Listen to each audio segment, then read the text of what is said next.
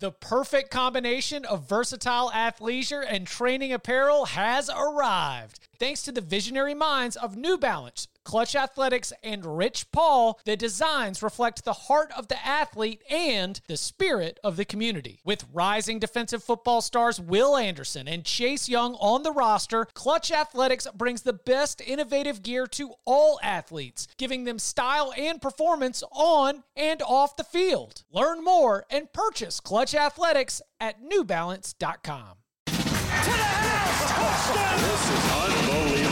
Welcome back to the Cover 3 podcast with your hosts, Danny Kanell, Chip Patterson, Barton Simmons, and Tom Fornelli. It's your call for the best college football coverage from National Signing Day to the National Championship and everything in between. CBS Sports presents the Cover 3 podcast.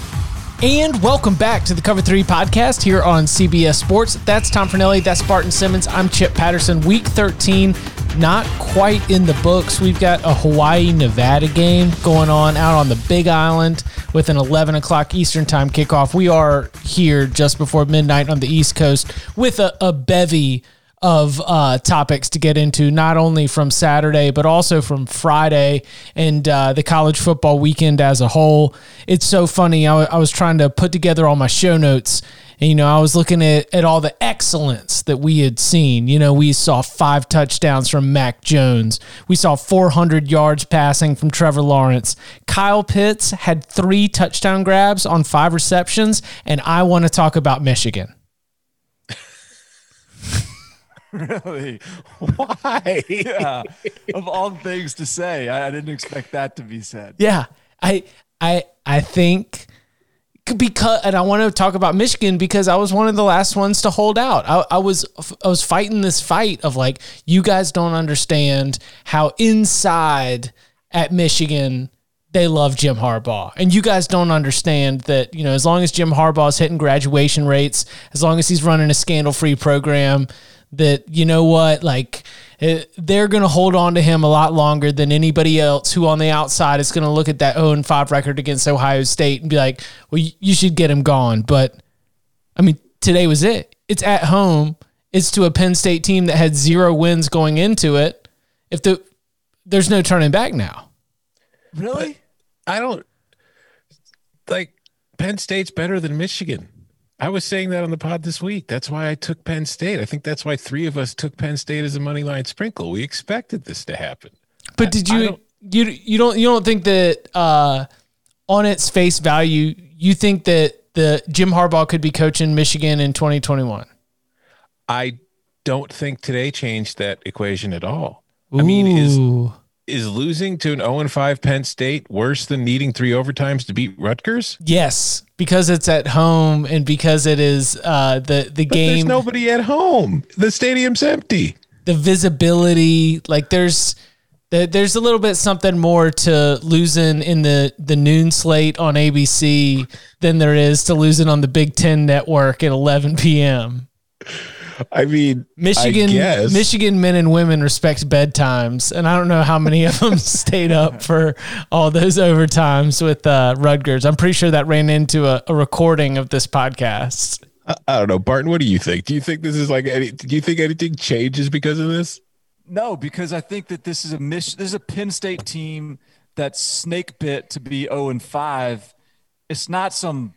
It's not some horrible team, and so I just I just think this is the this is the season that we're in and records look weird and I'm not saying that Jim Harbaugh is like all Gucci, but like this is this doesn't change anything for me. This was two two teams. Someone had to get a win. I mean, if if if if Michigan had beaten Penn State and Penn State goes to zero oh and six, I'm, I'm not suddenly saying Jim uh, uh James Franklin's going to get fired either. I, right. I just now, now that that said, I think that if we don't see Jim Harbaugh uh, at Michigan next year, that wouldn't shock me. I think it would be it wouldn't be him getting fired. It would be him sort of exiting and taking another job somehow. I don't I still don't think that's going to happen. Um, but this was another this was another another not a great look. Um, Well, no, listen, I'm glad y'all are still on that ship that I used to be on. I'm just letting you know that I'm jumping off. That I just, I, I think that so you think this was like okay? You now think you this need to was be it? fired. I, I don't think that this was it, but I do think that this was, uh, I think this was a winnable game, and I think they looked bad. Like they looked like an awful football team. I I agree that they looked bad. It's just I don't think I don't remember them looking good outside of that Minnesota game. And if we went back and we watched that in retrospect, knowing what we know about Minnesota that we didn't know then, I don't know how good Michigan would have looked in that win. I just it's to me he could be gone. It's the same situation we've talked every week. He's not going to get fired during the season. I don't think he's going to get fired after the No, season. no, no, no, and and that's not what I'm about. I like, I, I it's definitely more in the big picture. Um, eh, what were we planning on this offseason? I don't know. I, I had no expectations. We're in a pandemic. It's a weird season. What do I think right now at 11:26 on Saturday the 28th? I think that Michigan, Texas are going to be open, and that means we're in for a wild, wild coaching carousel. People were talking about how it's like, well, you know, with the pandemic, don't expect much. Like if Michigan and Texas are open, no holds bar. That's it. Like it's just game on across the country. Well, here's something I want to present to you guys then, because I was watching this game. It was like a conversation that Dave Pasch and Mike Golic were having while calling the game. First of all, Barton, you'll be happy to know that Mike Golic kept saying that if Jim is going to be back, Michigan needs to extend him because you can't be a lame duck recruiting. So I'm, I'm sure you'll be thrilled to hear that. but the other part was they were talking about the Michigan job. And they were saying, you know, how, you know, Rich Rod wasn't a Michigan guy. He didn't fix it. Uh, Brady Hoke was kind of a Michigan guy. He he did better than Rich but he didn't fix it. And then Jim Harbaugh is the prototypical Michigan guy, and he's done well, but he hasn't done well enough. And then Dave Pasch, you know, they were talking about like, okay, well, who can you get to? Who, who who's like a replacement for Jim Harbaugh that's going to be the guy that fixes this program? And Dave Pasch asked a question that I was kind of taken aback by, and I just want to know what your guys' reaction to it is. He says, "Well, who knows how attractive a job Michigan is to these coaches?" I think it's still a pretty attractive job. So do I. I just wanted to make sure because when he, I was like, I, I think Michigan's still a very attractive job. It's Michigan. Yeah, I mean it's not. I mean they're they're you know Ohio State's a better job. Yeah. Um, uh, Texas is probably a better job, and uh, you know you know there's there are the handful of jobs that are better jobs.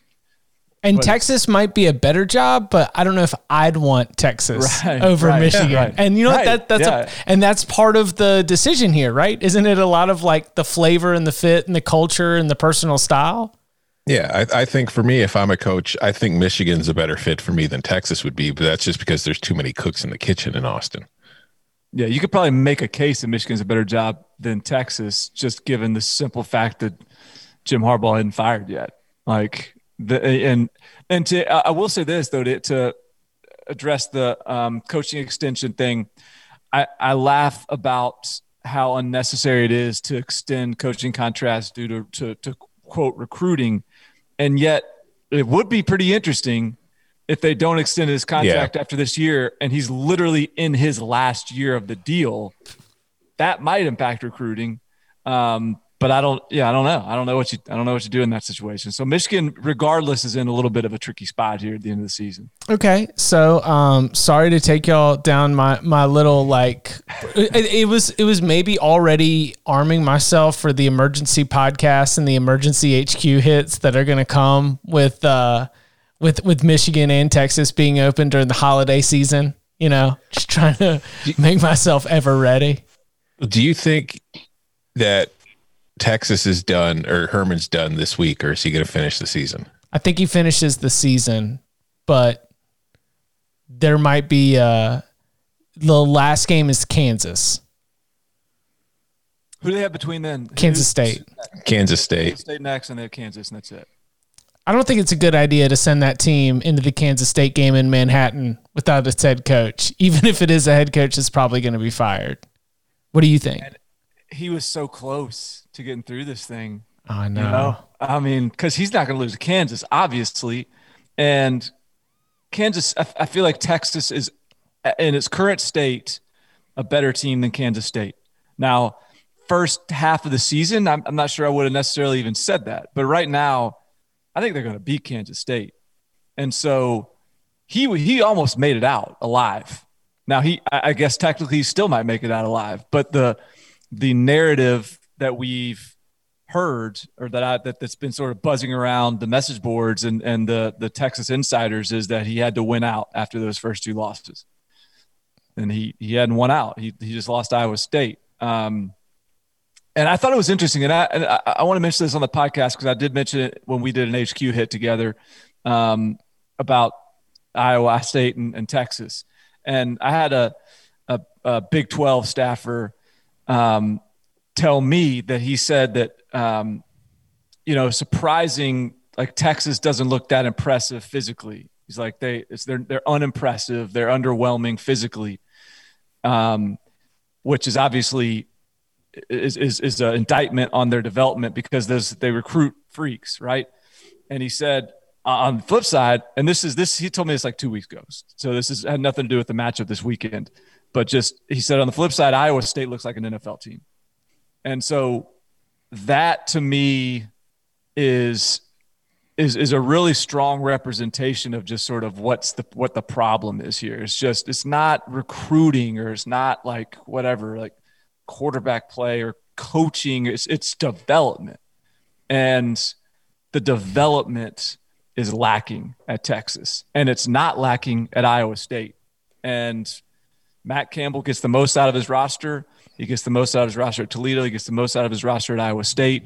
It's it's uh the what was the Breece Hall quote? Five star culture just be five star talent. Mm-hmm. Um, and I, I think that that that's why like when when a job like Michigan comes open, like Matt Campbell is is a great candidate for that.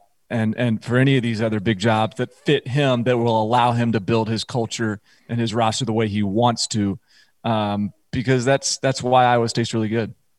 I do think that I'm allowed to blame, and I know that uh, it is indirectly a blame, but it it still's got to fall at somebody's feet. Texas is dead last in the Big 12 in penalty yards per game. And doesn't it just seem like anecdotally when you think about watching Texas, they're just I mean, they they're just not sharp. I mean, just not really a, a particularly sharp team.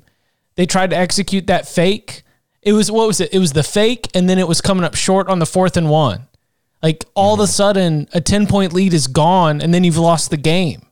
I mean, it was uh, all that doesn't necessarily fall on the head coach's uh, table, but I can put that on the coaching.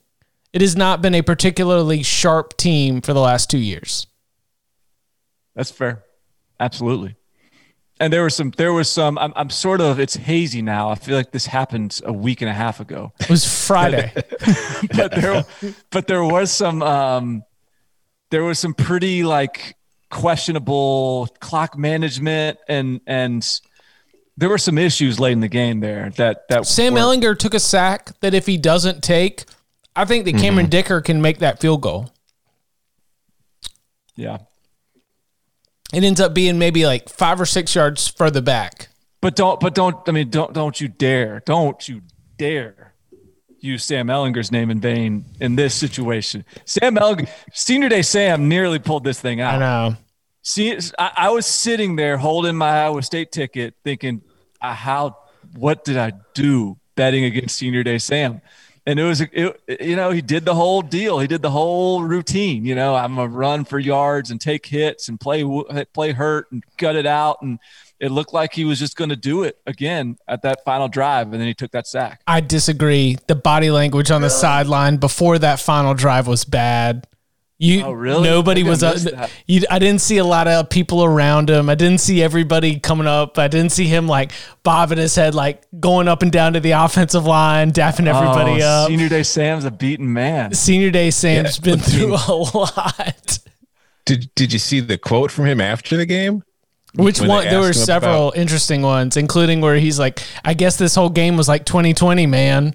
Like, no, the one, the one where they asked, like, they, they asked him, like, "Do you think this is whatever? Is this on the coaching? You know, what's the problem here?"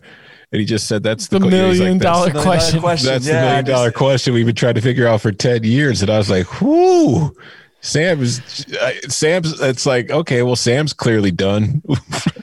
I will say, Chip, hearing you say that is is funny to think because like that that is a stark contrast to the beginning of his career. Do y'all remember like bright-eyed, bushy-tailed Sam Yes. in that like USC game when he when he first became iconic, and obviously different environment and the c- the crowd's going crazy and mom's in the stand and mom is like she's not doing any of like the nervous mom like holding her eyes like covering her eyes stuff. She's like dancing and like just so loose like you can totally see where he gets the moxie from.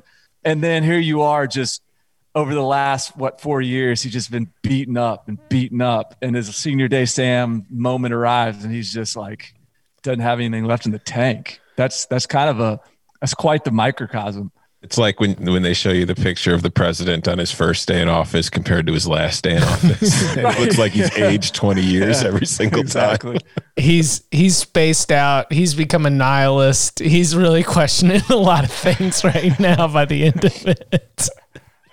No, I was I had the uh, uh, shout out to the film room as always.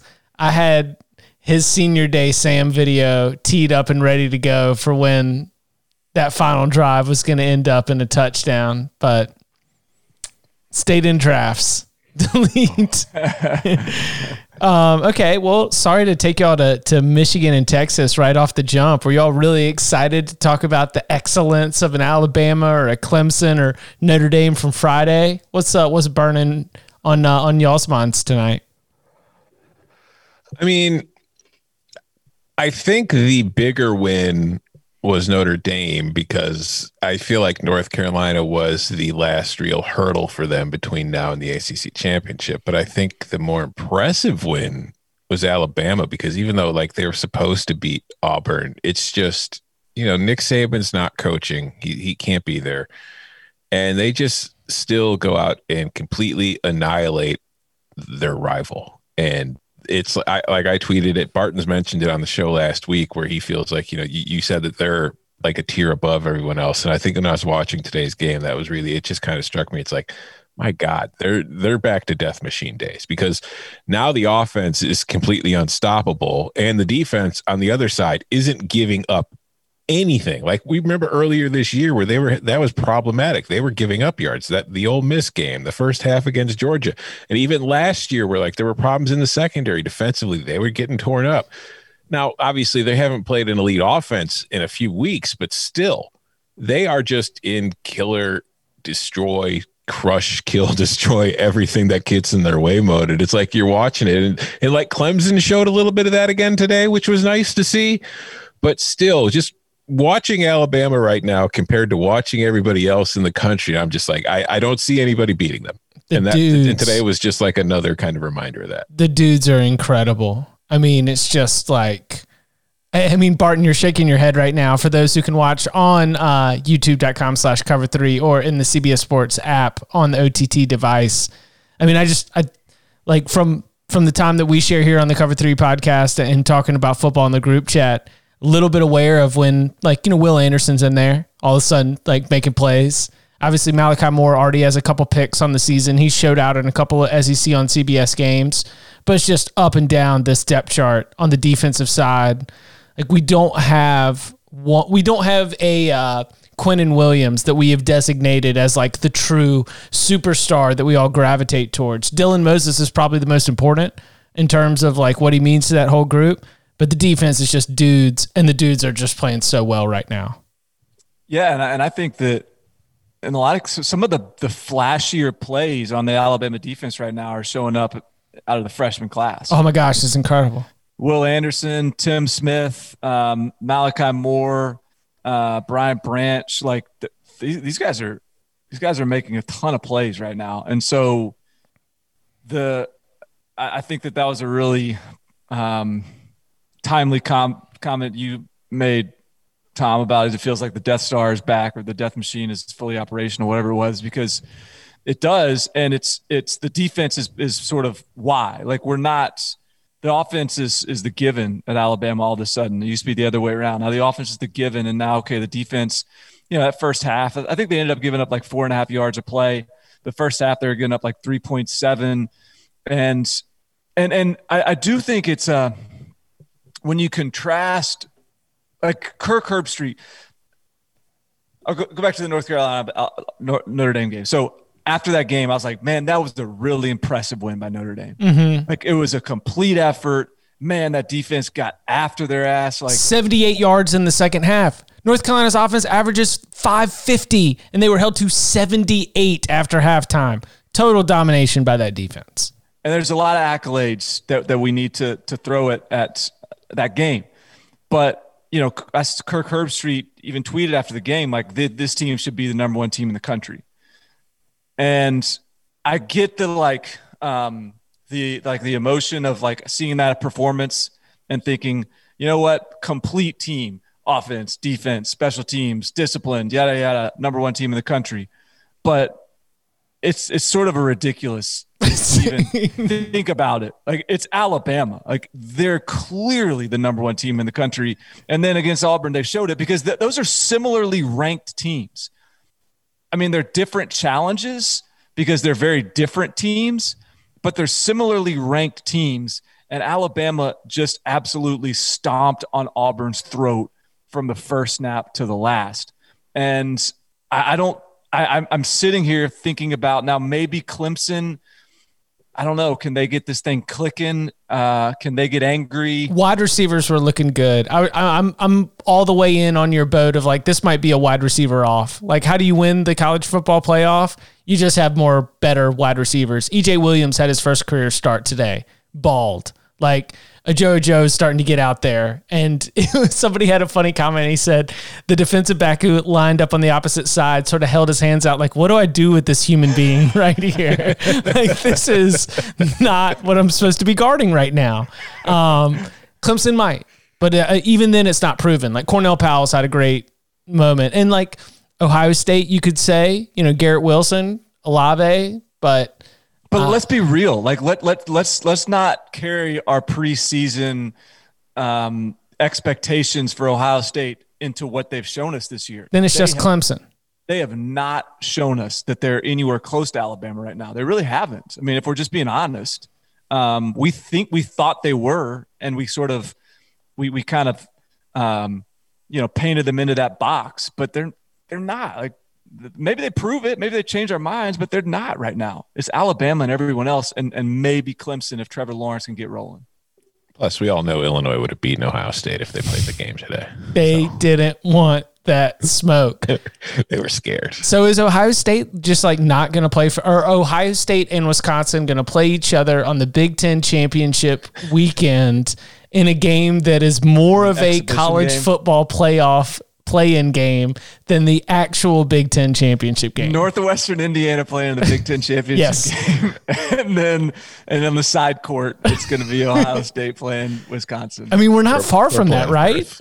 Yeah. No, it might very well be, ha- be it. Oh. I mean, I, I jokingly said on Twitter after Northwestern lost to Michigan State, and it was a joke, but there was also very much a hint of truth to it.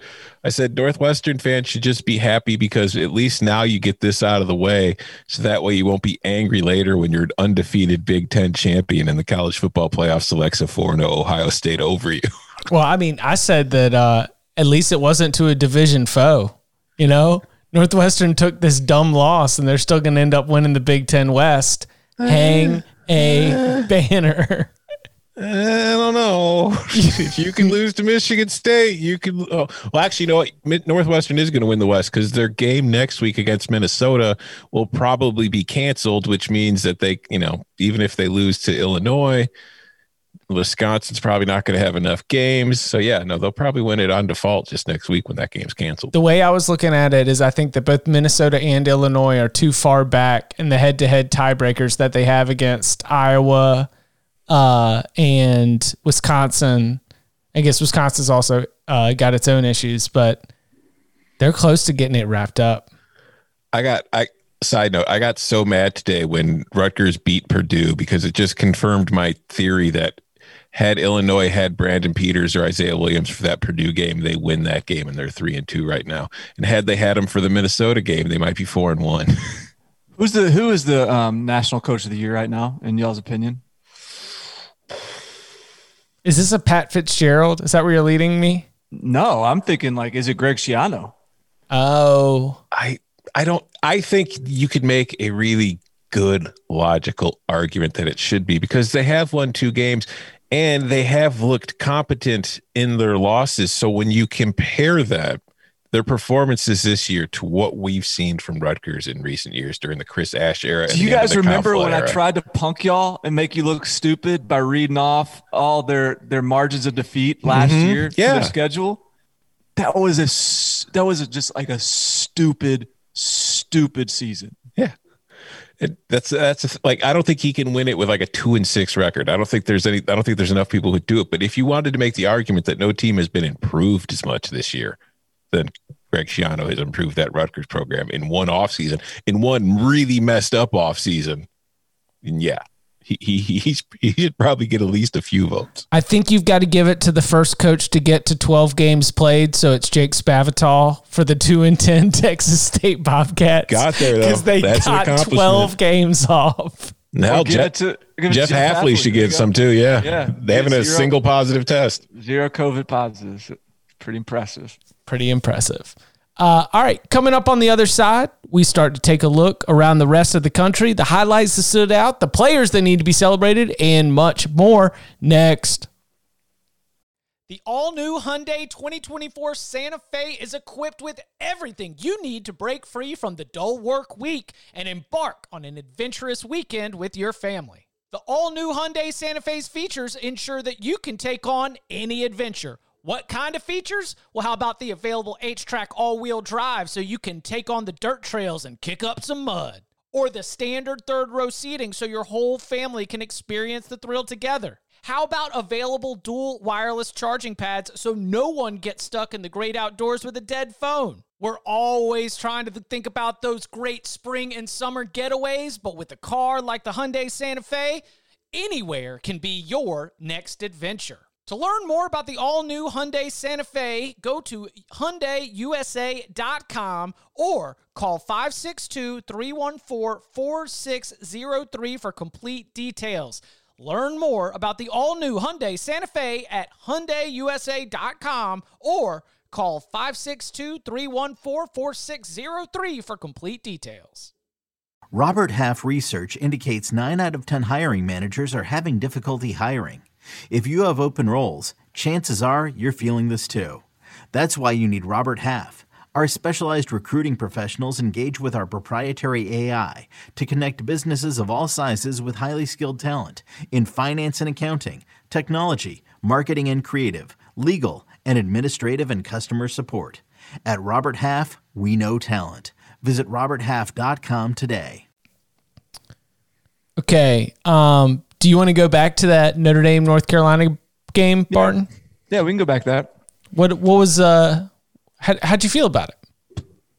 so I tweeted this out. I thought this was this is like I thought this was very uh, representative of just how impressive this defense is and has been under Clark Lea. So they they first quarter, y'all remember it because I think you may y'all. I don't even know if y'all are playing the total, but we were talking in the in the text thread about the total a little bit, and you know they scored a bunch of points. Notre Dame gave up like 145 yards in the first quarter. All right. Second quarter, the defense gave up like 78. Um, halftime comes, they've settled in. Third quarter, they gave up 45, I think. And then fourth quarter, they gave up like 37. So, and and and by the end of the game, you just had zero confidence North Carolina could figure out a way to score No. and, and and it's just I mean they're just so good a at making adjustments on the fly. They're so good at the linebacker position. Um, they're so good on the defensive front. They've got they, they played most of that game without Kyle Hamilton, who got Yeah. kicked out with a. Um, Targeting call in the second quarter. I just man like they're just so fun to watch. They held Um, Travis Etienne to 28 yards rushing. I mean, you go and you look at how they've played against the best running backs on their schedule, and Javonte Williams and Michael Carter, the one-two punch, is, is right up there with them. Some of the best rushing attacks you're going to face, and they just stuffed it out. It was incredible.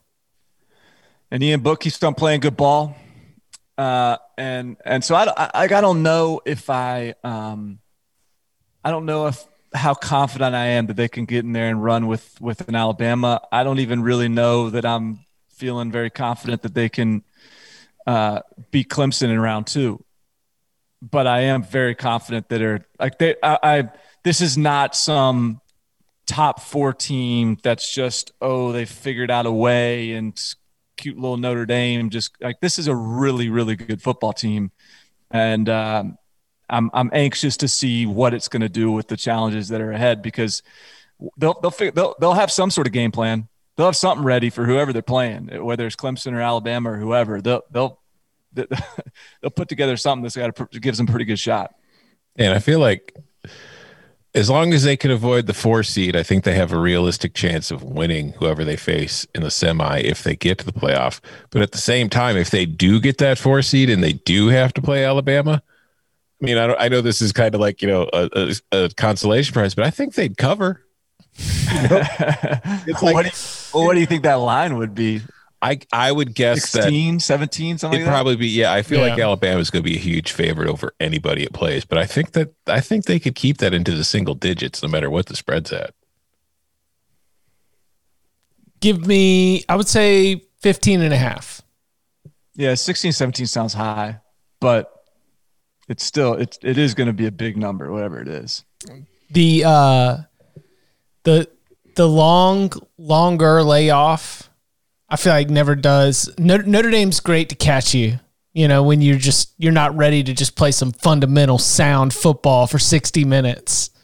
When you can when you can put together that perfect game plan, uh, and you are you are, are Alabama, that of course is always an advantage. Yeah. Do you guys want to talk about the Pac-12? Bruh.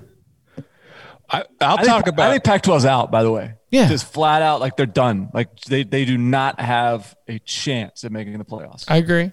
Yeah, I, I I was gonna say I I did find it kind of funny. Like where I agree, I don't think there's a Pac-12 team that's getting to the playoff, but it's when when Oregon lost on Friday night, and everybody's like, "Well, there goes the conference's only hope." And I'm sitting there like, "Well, you know, Washington's still undefeated, and and USC is still undefeated, and Colorado." But it's like, yeah, especially after the way Washington played tonight, where it got down 21 to nothing, and it came back and won like they're undefeated, but nothing about Washington to this point in the year is making you think, oh yeah, that's a team that's going to run the table. That's a dominant football team. So Well, yeah, and not only that, but if they do run the table, uh, whatever it is, six and zero, I guess that's Mhm. the best case scenario for them.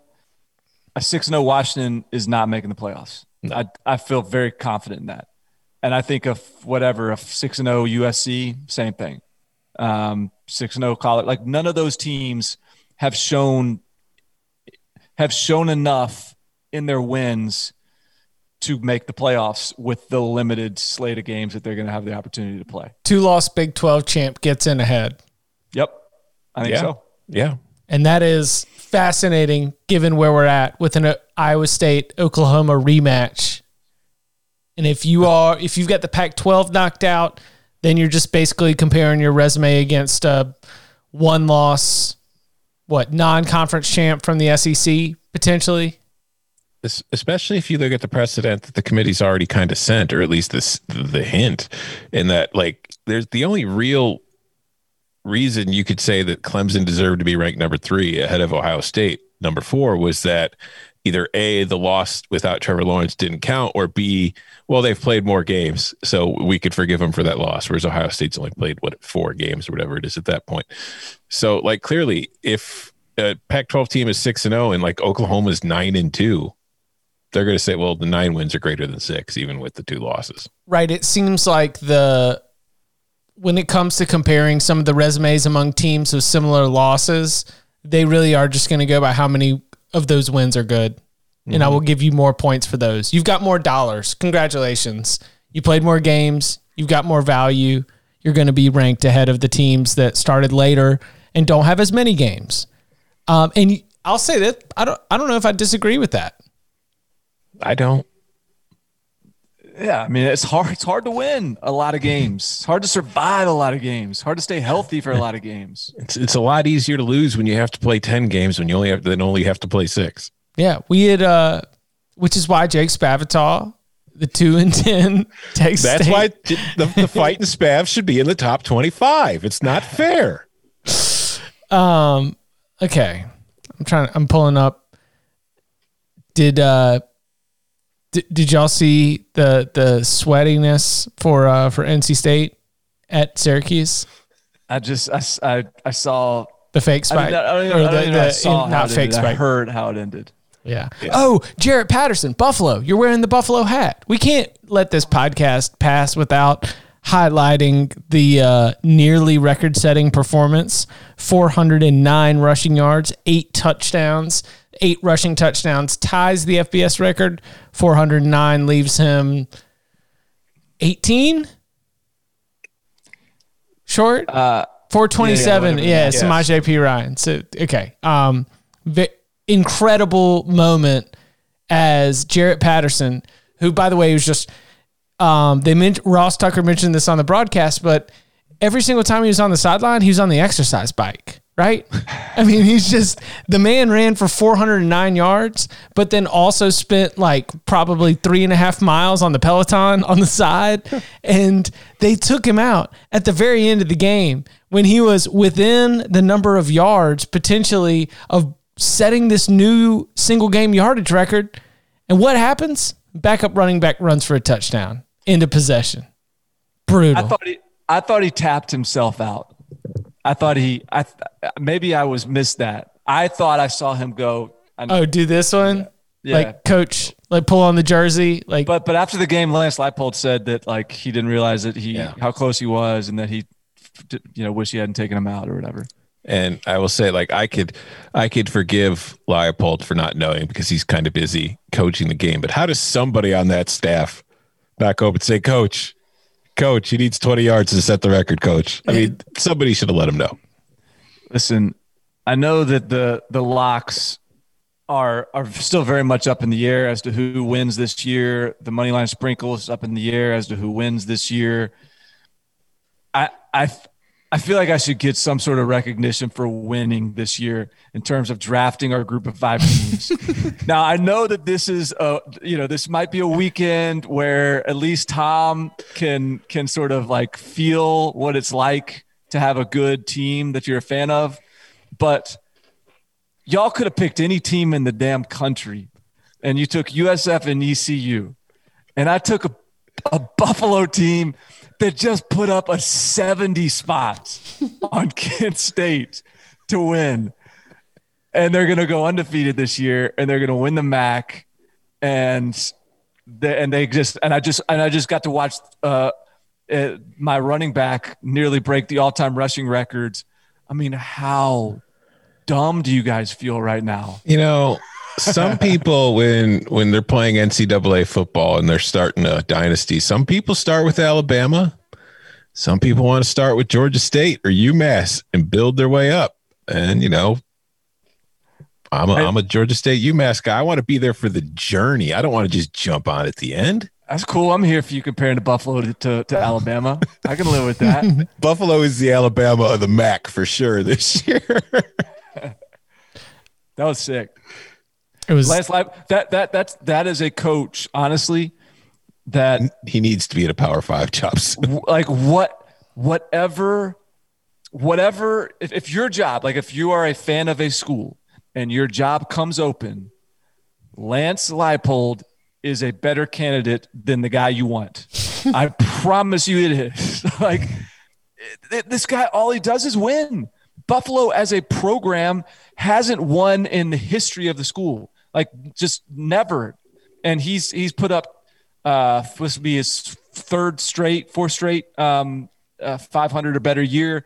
They're they're sending guys to the league.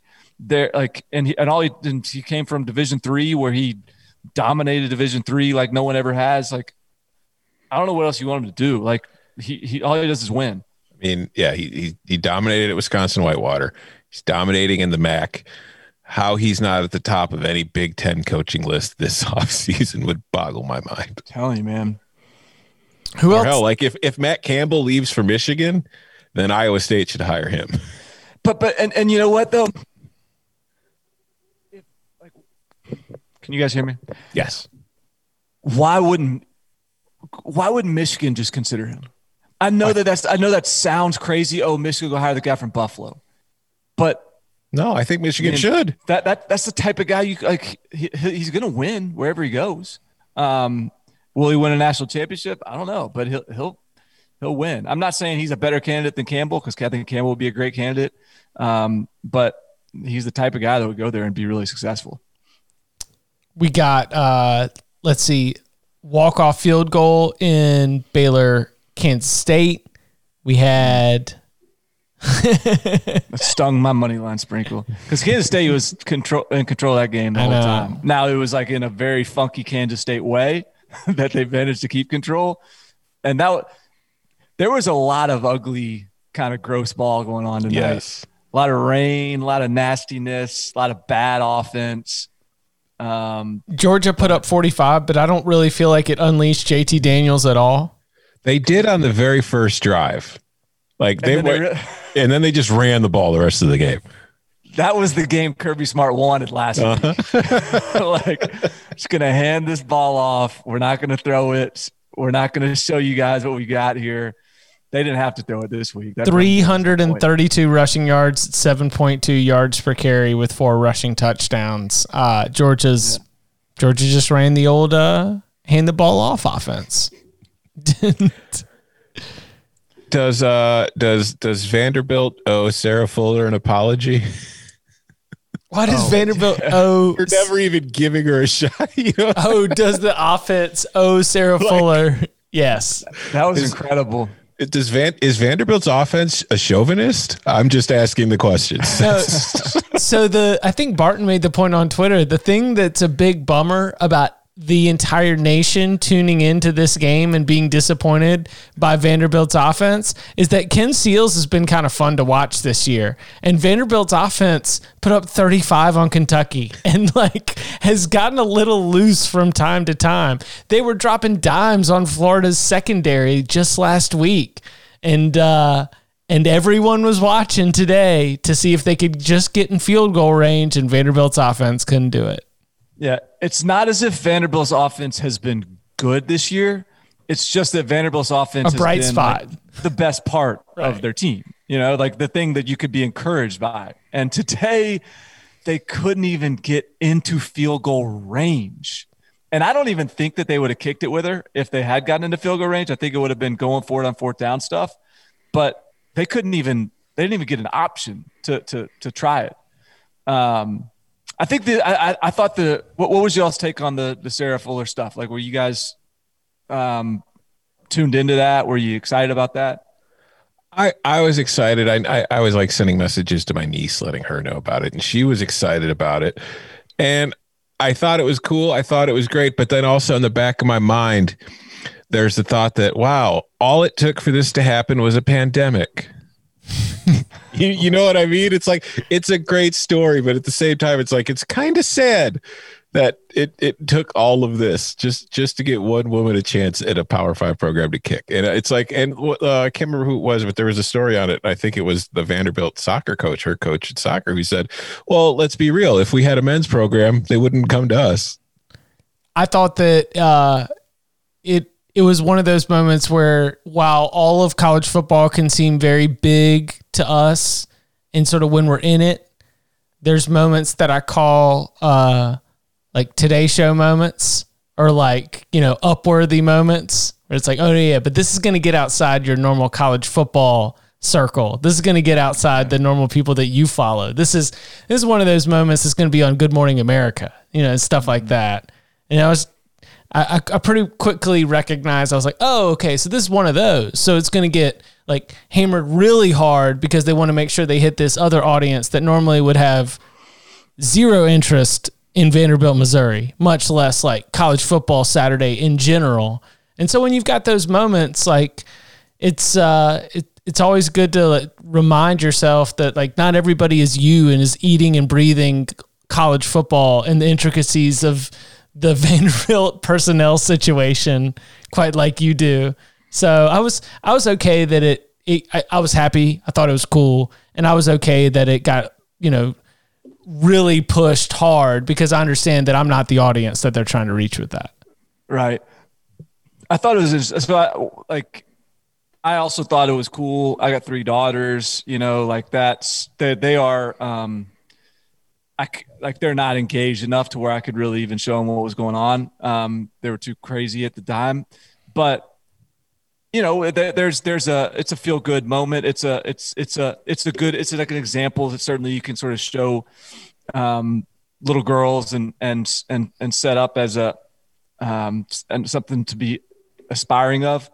And yet, like I, I thought it was really interesting because I'm in Nashville. I know a lot of Vanderbilt people, like people that played sports at Vanderbilt, and at least based on the people I talked to, there was very mixed reactions. Like there, it was not all lot, immense pride. It was not all immense pride. Okay. In fact, there was some like very, um, I would say even like borderline like angry, upset reactions from like Vanderbilt people. And and and but and here's the thing. I think I I I I've I, I, I sort of talked to people to try to like figure out exactly like where the emotions were coming from, and I think I get it because when you are not invested in Vanderbilt, when you are purely a a sidewalk observer of the game of college football, then there's this this this female kicking in the sport, and it's like, oh, that's cool. But if you're a Vanderbilt fan, and Vanderbilt is the team that sort of a girl is kicking and they're getting beat 40 to nothing and you know wh- why why is like why are we the program that is going to sort of bring a girl onto the field for this terrible team that's getting blasted you know alabama isn't doing that like we're, we're it's always us it's always us at vanderbilt that's sort of just this cute little story and not a program that's actually taken serious for football i think that was sort of the the emotion that a lot of Vanderbilt fans felt. Now, I, I don't want to speak for all of them. There's probably a lot of them that were also very prideful of the whole experience, and I and and I'm sure that's true as well.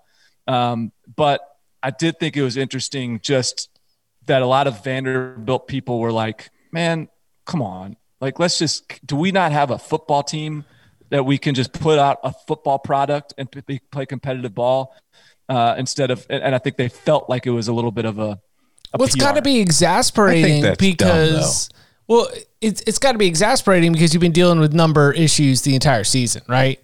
That yeah, that I, feeling I of we don't have a team. Like I get if you're angry that your team's getting beat forty-one to nothing, but you gotta you would have been beaten forty-one to nothing with a guy kicker. It's like why are you mad that it's a girl kicker? I think because it's it's the the the the feeling is that it's um this novelty, and like that they don't want to be known as this novelty. They want to be known as a good football team. They want to be like what they've they've always been cute, punchy little Vanderbilt that maybe they'll have a moral victory every once in a while. And this feels like another sort of moral victory. I, oh, forget that we just lost 40 to nothing. A girl kicked a 35 yard, you know, kickoff. I think uh, I uh, I hope that's mostly just a result of the team and the program sucking that it is that it was a woman kicking for them. I, I just, I don't, I don't think know. anyone's like, I don't, I don't think anyone is, is upset that they're, that, that, like, I think everyone universally respects the girl, you know, herself. I just thought it was, I think it's an interesting, um, it, it's interesting the way people receive it, uh, given sort of their association with it and, and, and how, how, you know, where they stand relative to Vanderbilt there might be some delusion in terms of where Vanderbilt should be too. Yeah, I I, uh, I just think that of all the things to be mad about, that just strikes me as weird. Because the you know like why if Illinois if Illinois had a, a female kicker because they needed to because in this season of all seasons all this crap's going on and they got beat 41 to nothing. I wouldn't be sitting there being mad like, what? We got to have the girl kicker yeah, so yeah, people but, can watch us. But I think the difference there is that Illinois has has had like stretches of competitiveness. They've there's been times where like I think part of the issue is that there's this feeling that the administration at Vanderbilt isn't actually supportive of the football program, but they'll get behind this sort of um, Twitter campaign of like here's a like here's a sort of parade a girl out there on the field and be like this is us this is Vandy when it's like come on like put put some put some elbow grease behind actually supporting your football program I think is is sort of the I can get that, but I just think that this is yeah okay, that's fine. I get I it, mean, but I, I, I just I just thought it was. An, I, I just, again, I'm not taking one side or the other. I just thought it was an interesting dichotomy of like the way people receive that experience. Inspirational for me. I mean I'm, I'm not surprised, but it's yeah, it's just I don't know. Seems kind of silly to me to be upset about that. I mean, if Vanderbilt was better, they wouldn't have those feelings. Like, why is it always us? That's what I'm saying. If if Alabama like says, "All right, "Hey, look at," because Alabama's never had a good kicker. Alabama's kicker always sucks. But let's say Nick Saban finds a female soccer player at Alabama who's like a good kicker, and he's like, "Well, crap." Okay, I'm going to put her on the team. And Alabama's winning national titles, and they have a female kicker. I mean, I'm sure there are going to be some Alabama fans who are like, "Oh, we got a girl kicker." But I just, yeah, I don't know. It's weird. I understand. I think I, I'd like to think that whoever's frustrated about it, it's like you said, it's mostly born of just frustration with the administration, not the idea of the. I think it is. I think that's the. I think that's kind of the point. Is Yeah. that look if, if if Vanderbilt has had sort of um, proven itself, yeah, proven that it's supportive of his program, and in generally, then I think people would give, you know, a little bit more uh, credence to the to the move. Anyways, that's the Vanderbilt hour. I do. I, it does feel like that the Derek Mason era could be coming to an end, though. Agree. Yeah. Yeah. Um, and I, I, I've got no feel on what that would look like. Just, I be a weird offseason. I mean, I, I think that if Vandy does make that move, I I don't think there's anybody that's going to argue against it. But I feel like of all the off seasons for Vandy to be on the market looking for a coach, I just I don't know if this is the right one. I, I don't know that I agree with that though, because if you think about it, uh, I mean, what's the team going to look like next year? First of all, they've literally had like 27 transfers, um, and so so the team's going to be probably really bad next year. Even though they have a couple key like pieces coming back that are talented, the team generally is hard to really envision it being a really good team. And this is year seven, and I know it's pandemic year, but it is year seven without a winning season yet. And so I just I do I wonder if if you make a move now, you get you're going to get you're probably the, the coach you want um, because no one else is chasing them. So I, I think it's pretty interesting opportunity. Um, I'm curious to see what happens. Curious to see who they'd get. Yeah, everyone's going to try to mention Dave Clawson just because of black and gold in private school, but Dave Clawson's about to Dave beat Notre Dame here on December 12th. Yeah, that, that's by the way. I, I'm I'm happy that whoever pointed that out to us on Twitter that Chip, while he gets a lot of crap for being a Gator hater, is actually just as much of a. I had no hater. idea. I hadn't Chip, paying you're picking against either. Notre Dame every week, and they're calling you on it, man. And you know what that means? They're Because- keeping score. No, it means because like Chip's kind of playing it up when it comes to the Florida thing. Like he's steering into it. He's trying to rile it up. the Notre Dame hate, it's real.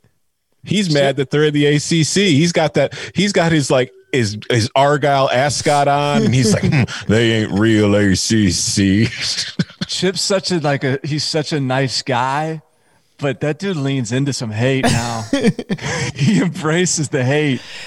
I I've loved Notre Dame for the Notre Dame unders, and as soon as that offense got cooking, they really just burned me. I could no longer count on them for being ineffective with no explosive or splash plays.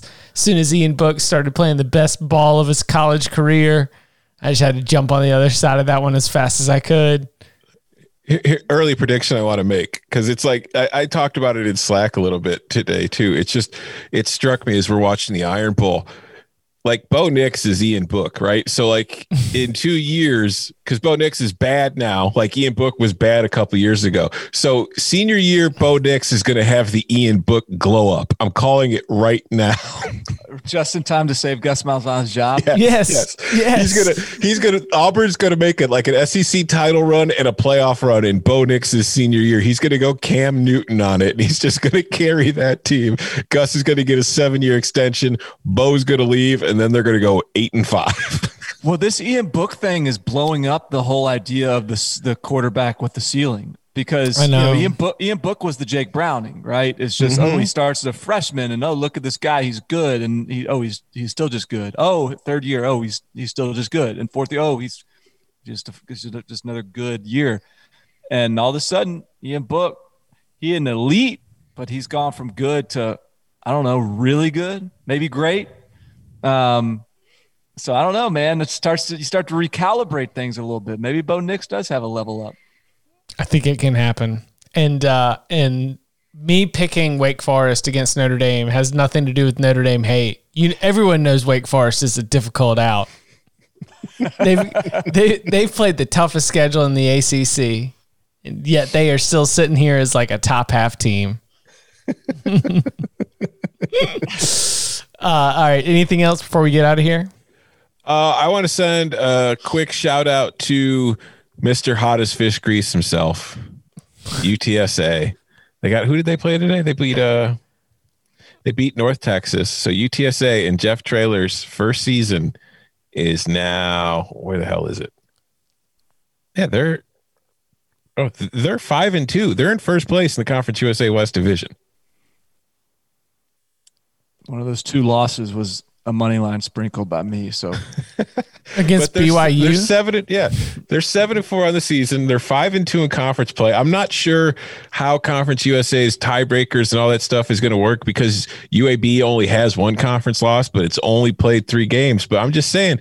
UTSA might be playing in the Conference USA Championship this year in Jeff Traylor's first season. So, and that's kudos to them. and by the way, uh, Texas A&M's defense was awesome tonight. It was, but LSU's offense also sucks. yeah. It did suck. It did suck. But but I'm just saying, like they and and yes, that was absolutely part of it. LSU was shuffling between two true freshman quarterbacks. Their offensive line looked overwhelmed, but LSU, they, I mean, A and M smelled some blood. Um, and they they were attacking, and that defensive line was was really good. They're blitzing from everywhere. Um, it just uh, it, it's and and and yet it was sort of a wasted defensive performance because Kellen Mond was absolute trash, and uh, and the offense. I mean, Isaiah Spiller is pretty good in the run game here and there, but it it, it definitely was They actually had one offensive touchdown. Yeah, it felt like it felt like they had none. Um, It was an Isaiah, Spill, Isaiah Spiller touchdown run in like the first quarter or early in the first half. That's it. Hmm. so I don't know. Yeah, I don't know. It's it's definitely like a mixed bag to take from that game, but But Florida wasn't much better against Kentucky. I mean, again, I mentioned at the the top, like in terms of my notes of greatness from the day, Kyle Pitts returning to the game and having three touchdown grabs on five receptions. Dude's a monster. Tom, are you are, are you a Heisman voter? Yes. Okay. Are you okay? I can't. I'm not sure what you're allowed to tell me. I cannot divulge my vote. Okay, so let me just let me just uh, present this to you. Vote for DeVonta Smith number one. Vote for Kyle Pitts number two, and then you can do whatever you want with the rest of them because those are the two best players in college football right now. All right. I don't. I Don't I be a say sheep, Tom. that- Don't be a sheep. Don't, I could don't say turn that- this into a quarterback award. Stick to your I'm not. I'm not. I listen. I can't. I don't know who I'm voting for yet.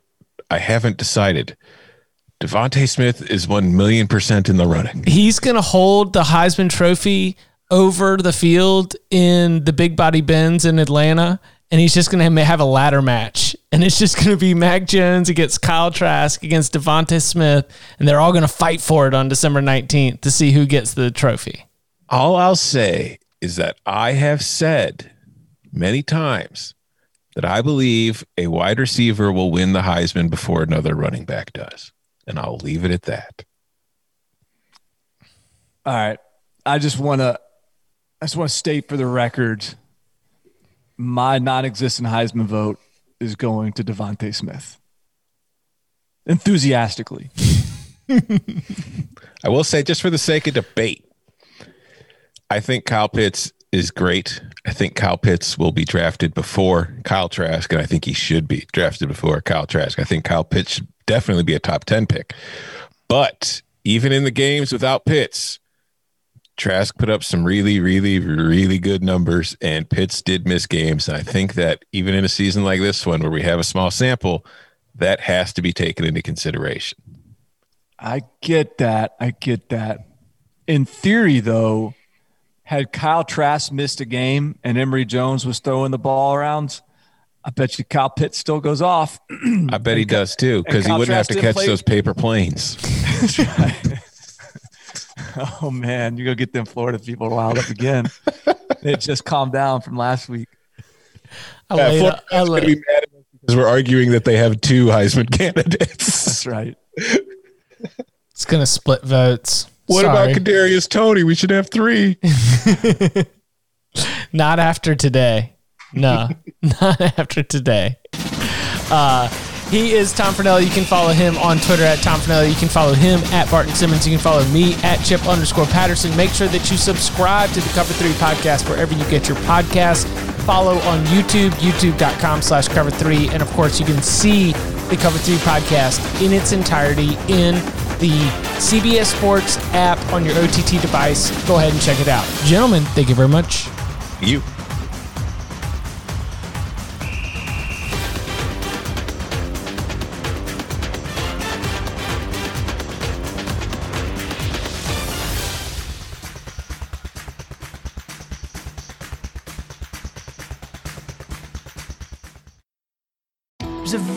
Bright, shining light, Sarajevo, and they needed to kill that light. From producers Matt Damon and Ben Affleck, explore how art and music sustained hope during the siege of Sarajevo, thanks in part to humanitarians and the band U2. U2, they represent a personification of our resistance. The Hollywood Reporter hails Kiss the Future, moving and inspirational. Kiss the future! Viva Sarajevo! Kiss the Future, new documentary now streaming exclusively on Paramount Plus. Go to Paramount Plus to try it free. Terms apply.